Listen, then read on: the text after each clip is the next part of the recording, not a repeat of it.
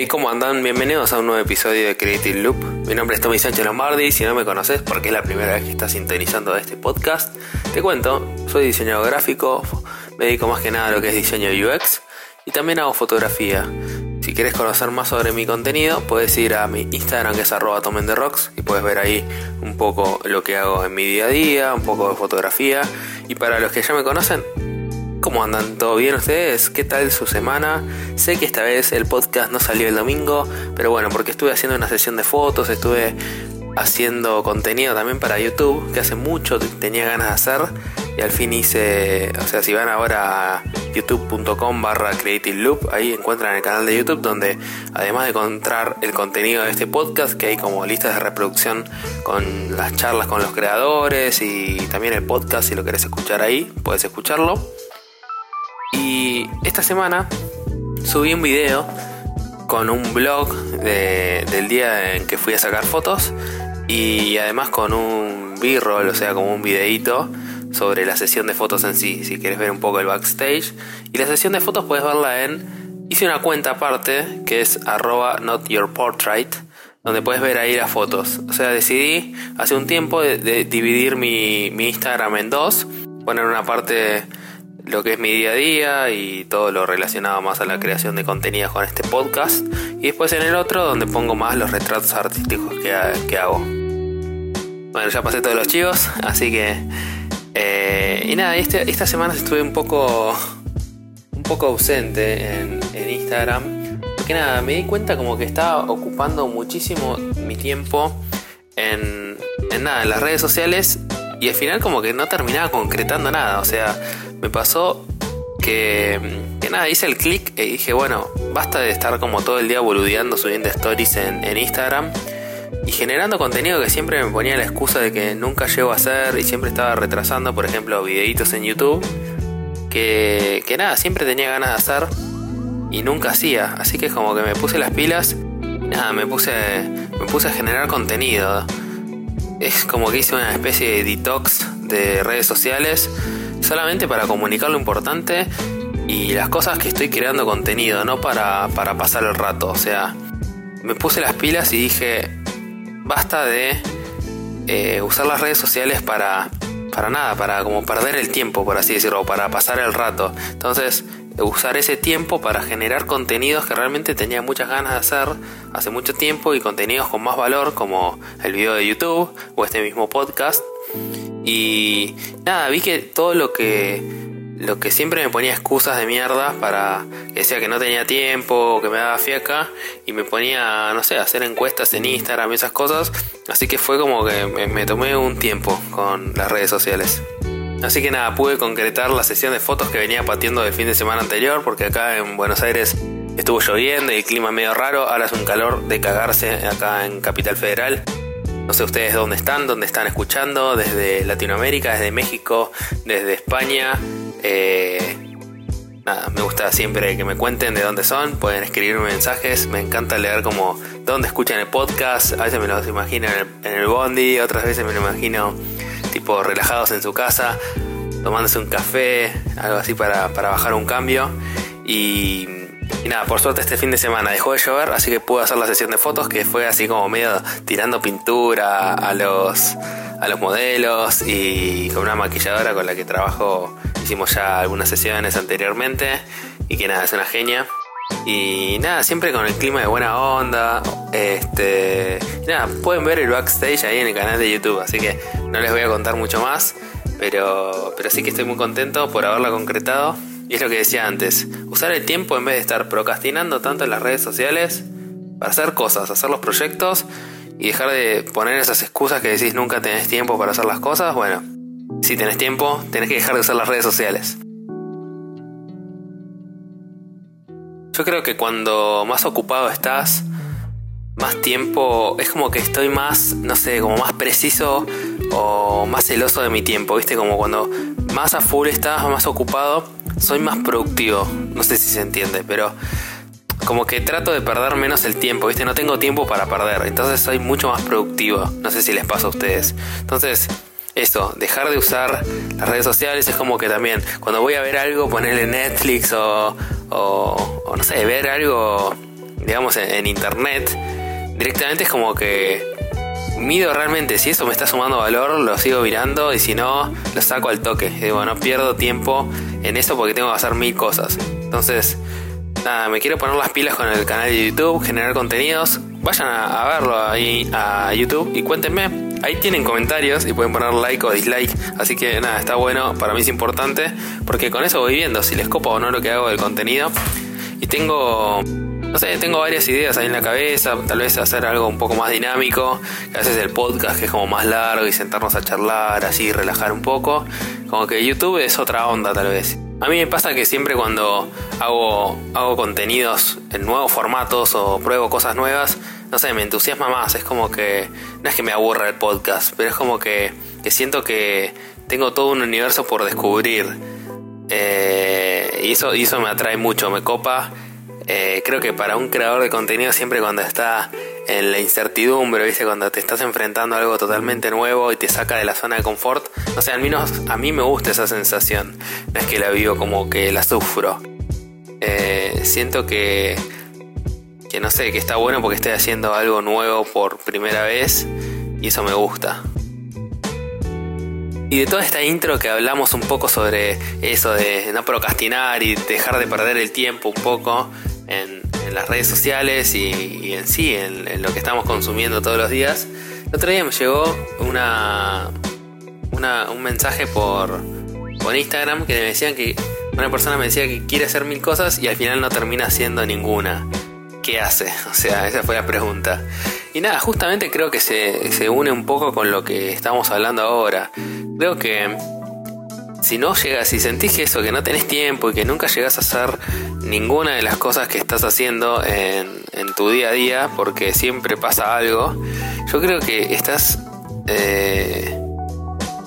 desaprovechando tu tiempo, estás usando mal tu tiempo. Entonces, fíjate realmente, por ejemplo, cuánto tiempo usás las redes sociales en tu día a día. Instagram, Twitter, no sé, lo que sea, Snapchat, no sé si alguien la sigue usando, sigue existiendo eso. Y yo creo que eso, ponele, ya cortando las redes sociales de usarla para pelotudear o para pasar el rato, creo que ya ahí ganaste un montón de productividad, básicamente. Y después es priorizar lo que te gusta y lo que te hace bien. O sea, básicamente no pierdas el tiempo con cosas que realmente decís, ¿para qué estoy haciendo esto? No gano nada con esto, ni personal, ni laboral, ni económico, ni lo que sea. O sea, cada uno pone en la balanza qué es lo que quiere rescatar de cada proyecto. Pero que la excusa no sea el tiempo, porque realmente el tiempo lo tenés.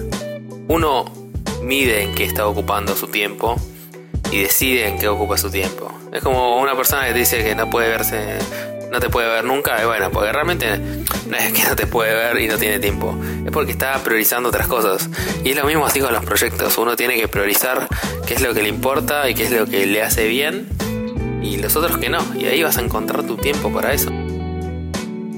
Yo quería hablar un poco, más allá de esta intro que se fue un poquito larga así, quería hablar sobre la espontaneidad, porque cuán importante es, más allá de planificar y tener todo como súper estructurado a veces en los proyectos como para que todo salga bien, y porque a veces tenés que gestionar un montón de gente. Por ejemplo, en esta sesión de fotos que tuve que hacer, era la maquilladora y aparte estábamos usando un material que era complejo y como que no sé qué iba a pasar, que era tóxico, no sé si porque se lo tiramos en la cara a los modelos de la pintura y no sabía si iba a ser tóxico o qué. Obviamente que la seguridad de las personas es la clave y lo primero que discutimos con la maquilladora, de que no sea tóxico, que no le pueda llegar a pasar nada a las personas, que no se quede ciego nadie, etcétera. Y nada, después coordinar con dos modelos, o sea, que ya con uno es un quilombo, imagínense con dos, que uno vive en no sé dónde, que el otro vive acá allá, y que las distancias para viajar, y que los tiempos, y que llueve. Entonces hay un montón de factores que uno, obviamente, cuando organiza una sesión de fotos, pero en cualquier proyecto creativo te puede servir, que sea en diseño gráfico, o sea, en diseño lo vivo todos los días, coordinar con programadores, con data scientists, y con no sé qué, y con gente de otra área, y con el cliente que te vuelve loco. Bueno, más allá que uno tiene que tener como una estructura para ordenar todo ese quilombo, cuán importante es la espontaneidad, y muchas veces se nos pierde de vista eso, porque a veces uno tiene que vivir como sobre la hora, básicamente, porque por mucho que planees a veces los proyectos o tu día a día o lo que quieras hacer o los viajes, a veces pasa que los aviones se cancelan y cosas así. Uno tiene que saber hacer espontáneo y tomar decisiones en el momento. Yo creo que cuando recién empezaba en el diseño me costaba mucho eso. A veces como que tenía el diseño y hacía todo el proceso de que cierre y no sé qué, 20.000 bocetos. Y es como que yo creo que con los años y con la experiencia uno va aprendiendo a relajar un poco más en ese sentido. Como bueno, vamos probando cosas, esto es un proceso, no hay nada firme y es como un camino que uno va recorriendo en el diseño, en la fotografía, lo que sea. Y tiene que saber a tener cintura e ir acomodándose, tanto con el cliente, con uno mismo, con las expectativas. Yo creo que eso se va adquiriendo con la experiencia y con los golpes que te vas dando en el camino. Entonces, tanto como planificar, también es eso, ser espontáneo y aprender a pegar timonazos en el barco cuando corresponde. Por ejemplo, la sesión que me pasó que no se podía hacer el fin de semana pasado porque estaba lloviendo, bueno, pongo un timonazo a ver si lo podemos hacer el que viene. Y en el medio que una de las modelos era menor de edad, entonces tenía que venir acompañada por un adulto. Y así, pum, viendo a ver qué es lo que pasaba. Y posta, hasta último momento no pude bajar la guardia, básicamente. Y nada, hay que aprender a relajarse y a vivir como con ese factor o ese porcentaje de espontaneidad y de que a veces puede pasar cualquier cosa. Por más que uno planee los proyectos, puede pasar cualquier cosa. O sea, todo puede... Hay algún porcentaje de factor que es impredecible. Entonces uno tiene que aprender ahí a actuar en el momento y nada, cosas que pasan, o sea, que te llueva cuando estás sacando fotos, que se te rompa la cámara. A mí, me ha pasado a veces que la cámara como que no me andaba el modo, no sé qué, o la tarjeta de memoria, y puede llegar a pasar eso. Entonces tenés que por más que uno puede llevar una tarjeta de memoria por las dudas, y llevar otro lente por las dudas, incluso otra cámara por las dudas, puede ser que a veces se te trabe y que tengas que salir a resolver. Yo creo que en esos momentos donde uno está pasando todo mal, que en el momento te querés matar por ahí, después realmente como que cuando lo sobrepasaste esa situación, haces el clic y dices, con esto realmente aprendí. Tipo, es como que son esos momentos donde uno tiene esas pruebas de fuego, viste, como Luke Skywalker cuando con las pruebas con Yoda cuando se mete en la caverna, que se encuentra con Darth Vader. Es eso, lo es como enfrentarte con tus propios miedos. Y además de en el desarrollo del proyecto y la organización, cuán importante es en el proceso creativo la espontaneidad, que a veces también lo perdemos de vista, como que tenemos ya la formulita, como bueno, busco en Pinterest, pum, después lo mando así, allá, pruebo un color, la gama de colores dentro del círculo cromático, los complementarios, cosas así, bien de teoría del diseño, de la fotografía o lo que sea, cualquier disciplina artística o creativa que hacen, o che, ya tengo todo armadito, viste, mi template para los videos que hago. Nada, hay que romper las estructuras, hay que animarse a romper, porque ahí es cuando surgen también cosas más copadas. Y aparte yo siento poner a veces como que uno mismo se encasilla en eso, y hay que tener ese lado espontáneo también a la hora de la creación, de che, tiro este color a ver qué pasa, o tiro esta toma y nada. Por ejemplo, la sesión que hicimos el otro día tenía eso de espontaneidad, de que era, la verdad no había mucha preparación, por así decirlo, entre comillas, a la hora de la toma, porque era directamente, che, un nylon abajo y empezamos a tirar pintura, por más que lo tiramos con una cuchara y todo, y vamos como, viste, midiendo un poco. Había una gran parte de espontaneidad en el momento que se iba viendo. Y a mí, por ejemplo, me encantan esas fotos cuando vos ves que estás en la sesión. A mí me pasa todo el tiempo en la sesión de fotos, cuando empiezo, que por ahí empezás medio robótico así con los modelos, porque es como que no te conoces mucho y estás como todo medio duro, medio raro. Y después a raíz que va avanzando la sesión, se va generando una confianza y como una comunicación entre el fotógrafo y los modelos. Posta que es así, parece como que es muy naif y todo, conexión humana, pero posta, es así.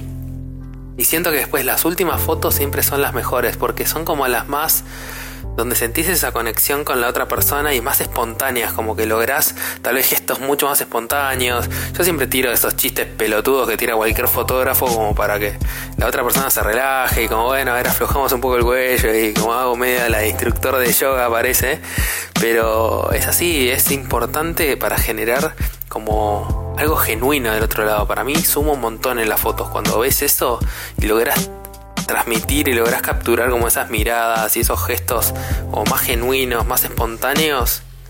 Es clave, o sea, es todo. Me imagino lo mismo cuando alguien está haciendo, no sé, un ilustrador o un pintor, cuando logra como ese trazo medio espontáneo y te tira así un manchón y de repente decís, fa, esto, no sé, te mueve el alma, ¿viste? Yo creo que está en el ojo, no sé, como capturar esos momentos así espontáneos es la clave, como que marcan la diferencia. También los videos, ¿viste? Cuando vos ves algún video de algún youtuber, de algún creador de contenidos en video, también cuando ves eso de que era un viaje, que le pasa algo y que se le rompe la cámara y cosas así, y lo filma de no sé cómo con el celular, y hay algo ahí que no sé, me atrae mucho. Entonces, para mí, no perdamos de vista la espontaneidad, lo importante de la espontaneidad, tanto en el proceso de organizativo, cuando tenés que organizar las cosas, que tenés que mantener eso, ese factor de che, puede pasar algo impredecible, como también en el momento de la creación. No nos cerremos en una cajita, no hagamos siempre la misma fórmula y repetir y repetir y repetir porque es lo que funcionó. Creo que cuando nos rendimos a ese factor de espontaneidad y vamos por ese camino, siempre, aunque en el momento no parezca que parece que che, esto es un desastre, para mí siempre ganás. O sea, siempre a la larga, siempre vas a ganar algo, porque ganás experiencia, ganás en que realmente tu producto o el contenido que estás haciendo tenga ese toque de espontaneidad. No sé, para mí siempre tiene, no sé, tiene como un plus más, como que comunica distinto y del otro lado se siente, para mí, a la persona le llega distinto. Entonces yo creo que esta semana, así, el ejercicio es eso, tratar de encontrar algo en lo que haces, buscarle el lado espontáneo, tipo, no salir de la fórmula que siempre haces, como si es todas las cosas, tanto ya sea en lo organizativo como en la parte creativa, buscarle la vuelta en salir de esa estructura, de buscar algo espontáneo, algo que te descoloque, que si a vos te descoloca también va a descolocar del otro lado, porque yo creo que cuando a vos te sorprende eso que estás haciendo, del otro lado se nota, ¿viste? Es muy poderoso y es lo que genera como ese golpe, decís, no sé, ese golpe de efecto que decís, wow, ¿viste? Como, no sé cómo explicarlo, pero y esto es un podcast, hay que explicar las cosas con palabras, pero tiene algo de eso, como el toque mágico. Yo me acuerdo de una clase de la facultad en tipografía, nada que ver, pero no importa, como que mi profesor contaba que pues en vez de pintar así con, no me acuerdo qué pintor, en vez de pintar así con la brocha, digamos, con el pincel, las pestañas en un cuadro, directamente es como que apretaba tipo el pincel contra el lienzo y hacía las pestañas como con ese toque, y eso él le llamaba como el toque espontáneo, el toque como mágico. Y es así, como que eso, por ahí uno piensa que las pestañas las haces tipo todas detalladas, tic tic y todo, como siguiendo un método, y no, y el chabón hacía pum, le pegaba con el pincel directamente estampándolo y hacía como las pestañas de ese modo. Y eso es el toque espontáneo, el toque como distinto, no sé, como el toque de genialidad.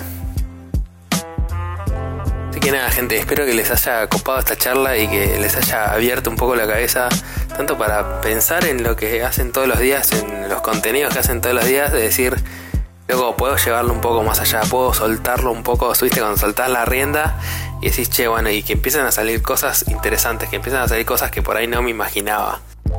Y para la persona que mandó el mensaje más allá de esto de espontaneidad, sino de cómo lograr hacer las cosas todos los días, y nada, cerrá el Instagram, cerrá el Twitter y nada, ponete a hacer las cosas, básicamente no hay otra fórmula, y empezá a priorizar qué es lo que te hace bien y lo que te gusta y lo que a largo plazo también vas a decir, che, esto está buenísimo, ¿viste? Cuando estás orgulloso del contenido que haces y en vez de decir, che, perdí el tiempo pelotudeando en internet, bueno, es eso, no hay otra fórmula, no hay otra forma de decirlo.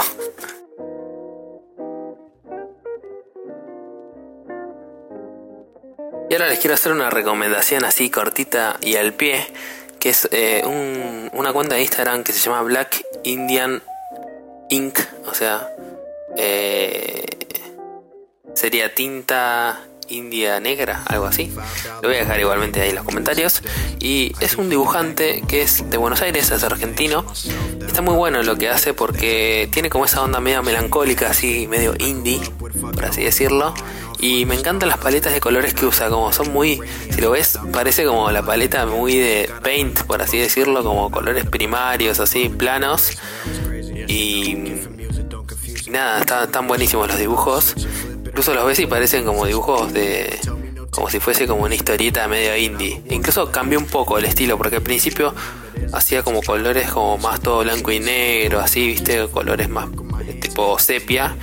Y otro tipo de dibujo como más, un poco más realista, por así decirlo, con sombras y eso. Y ahora está haciendo como un estilo un poco más plano, que está genial. Así que Black Indian Ink, vayan a seguirlo y a ver su contenido en Instagram, que está muy bueno. Así que nada, esa fue la recomendación del día de hoy, gente. Y nada, espero que les haya copado el podcast. Un poco tarde esta semana, pero nada, firme, siempre ahí con ustedes. Y nada, vayan a ver el canal de YouTube, gente, ¿eh? Dale, pongan like, comenten, que me copa, que ahí pueden comentar. No como acá en Spotify, salvo que estés en Apple Podcast, que ahí sí puedes comentar. Así que dale, déjame un comentario, déjame un like, algo así, el podcast puede llegar a más gente. Y está buenísimo eso, llegar a más gente, porque nada, se difunde el contenido, que está bueno, que es lo que uno quiere cuando hace contenidos. Lo que quiere es llegar a la mayor cantidad de gente posible, así que nada, si lo pueden compartir, me ayudan un montón. Así que nada, gente, mi nombre es Tommy Sánchez Lombardi, me encuentran en Instagram y en Twitter como @tomenderocks. Me mandas un mensaje, bardeás, lo que quieras, escribime ahí. Y si querés escribir un poco más como relajado, más tranquilo, más largo, si tenés alguna duda o estás medio trabado así con tu proceso creativo, me escribís en holacreativloop@gmail.com. Y nada, y charlamos un poco más tranca por ahí. Así que nada, gente, gracias por estar del otro lado como siempre. Vayan al canal de YouTube, carajo. Vayan al canal de YouTube, que se vienen más contenidos. Tengo ganas, estoy como con pilas de meter cosas ahí. Así que nada, gente, los dejo tranquilos por una semana más. Hagan cosas creativas. Adiós.